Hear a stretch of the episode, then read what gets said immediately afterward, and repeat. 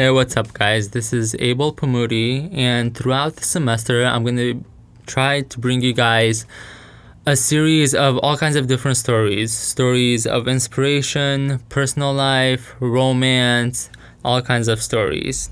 And for this first episode, I'm going to be telling you guys the stories of first, the way and the place I was born, and then secondly, one of the biggest hardships that I went through and that my family went through when I was two years old.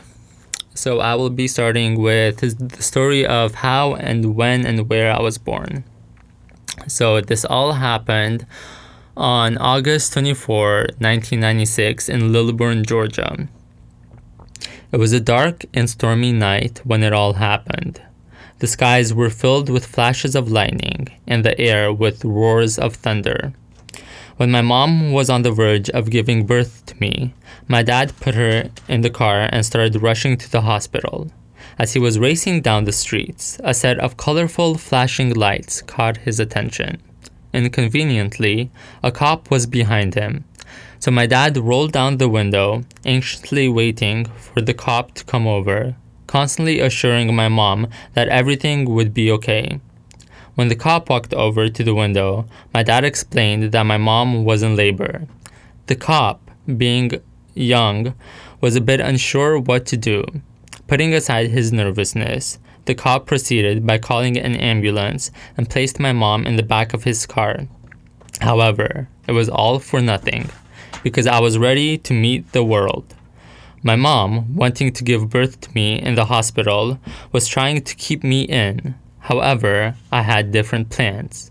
So I pushed my way through until I reached the point of no return. All my mom could do now was hold me in her arms and enjoy the arrival of another son. And now I will be telling you guys the story of what happened to me when I was two years old. Hardships oftentimes arise when we least expect them. For some reason, I had an ominous sensation that my turn was right around the corner. The journey started to unfold as my two year old son, Abel, began having an irregular amount of headaches and fevers. So I immediately took him to the hospital where the doctors insisted that it was simply the flu.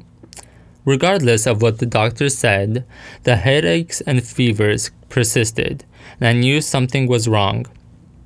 After a few more tests, doctors came down to a devastating conclusion. My son had meningitis with tuberculosis.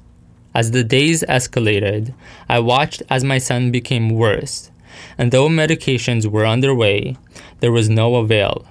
In addition to this, Abel completely lost his sight due to the meningitis placing pressure on his brain. All I could do was hope and pray. However, Every hope seemed to be crushed by the passing of each day. At last, doctors informed me that my son had little to no chance of survival.